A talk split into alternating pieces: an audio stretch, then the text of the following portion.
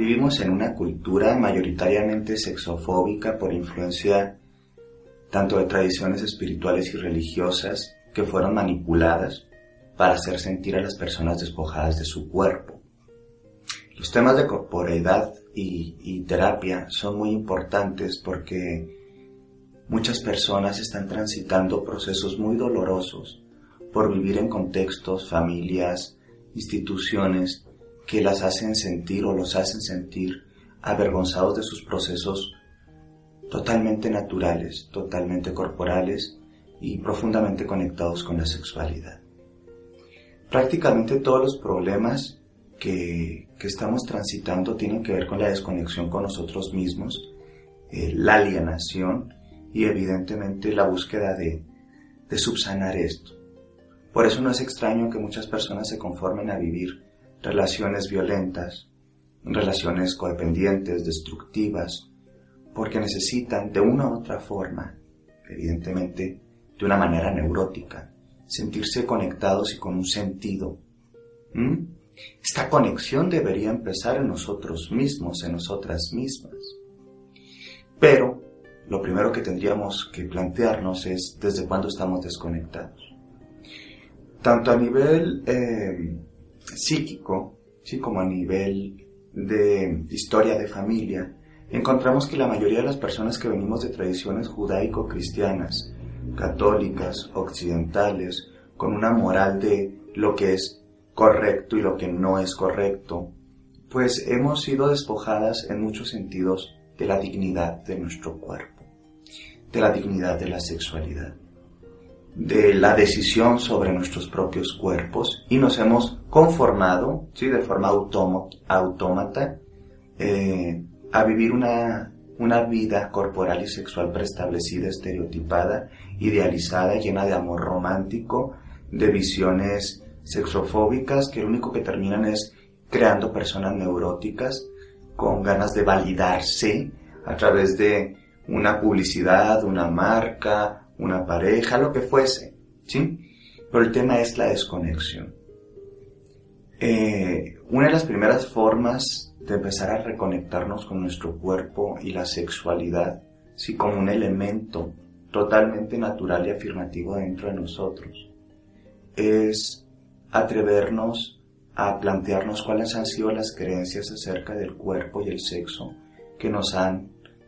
vendido, que nos han transmitido, a veces no dolosamente, a veces desde la total ignorancia, y mayoritariamente me atrevo a decir desde la ignorancia,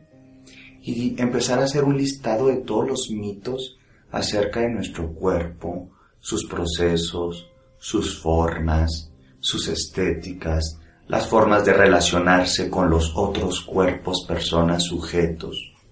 Porque pues por ahí nos han contado que si se ha de usar el cuerpo de forma sexual, pues lo correcto es que sea del amor, y entonces cualquier otro tipo de trato sexual, sí, que no está en el matrimonio y en sus santos objetivos, pues es algo malo, impúdico, que te transforma en una persona promiscua, y entonces empiezas a almacenar culpa y te creas un montón de mitos que no son reales, evidentemente. Nos dicen también que los cuerpos tienen, y las cuerpas, hablando un poco de formas más incluyentes, los cuerpes tendrían que tener una comunión y una atracción entre diferentes estéticas, formas, sexualidades y genitalidades, pero Dios no lo quiera. Y entonces tu cuerpo no se siente atraído por un cuerpo de sexo opuesto. Y entonces tu no heterosexual heterosexualidad conlleva una serie de cargas de crítica y de malestar y de culpa. Y entonces nos enseñaron que lo normal, sí, en la sociedad heteronormada, es que seas heterosexual, que te guste, sí, tu sexo contrario, con ciertas estéticas y características. Pero si a ti te gusta tu mismo sexo, y en ese mismo sexo tal vez ni siquiera te gustan las estéticas preestablecidas, y te gustan o unos bajitos, altos, unas grandes, con pechos pequeños, con pechos grandes, bueno, entonces, ¿qué pasa con todas esas disidencias, sí, sexuales en la heteronorma? Bueno, pues que configuran un cuerpo de culpa,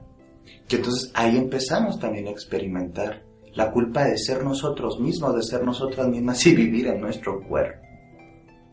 Hay tanto que curar respecto al despojo corporal que hemos sufrido la mayoría de las personas en este tipo de culturas sexofóbicas. De hecho, y no me quiero ir muy freudiano, pero gran parte de los problemas que se suscitan actualmente tienen que ver con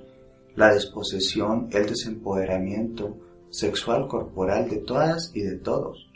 Evidentemente, en esta cultura también patriarcal y machista, el problema está mucho más centrado en los cuerpos, ¿sí?, de las mujeres, de las niñas,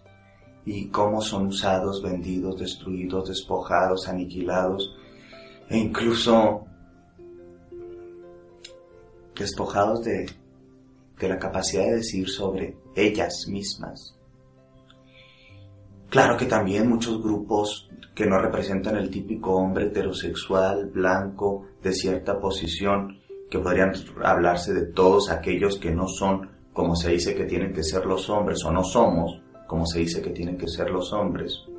pues también tenemos grados de riesgo y vulnerabilidad y más ataque tanto psíquico como social. No es lo mismo, ¿sí?, confrontarse